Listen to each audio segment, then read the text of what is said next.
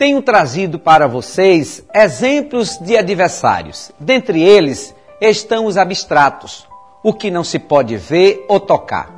Desta vez quero falar da vaidade, tão nociva e destrutiva, que carrega consigo a inutilidade, falsidade, ostentação e a idolatria. Está escrito, portanto, quando vocês comem ou bebem, fazem qualquer outra coisa, façam tudo para a glória de Deus. 1 Coríntios 10, 31. A vaidade penetra no coração de maneira sorrateira e, sem perceber, cobre de escuridão a nossa alma. Nos torna egoísta, nos fazendo olhar apenas para os nossos interesses. Por isso, alerta, cuidado, a vaidade é silenciosa, porém, cabe a você a autoavaliação e a correção de sua postura.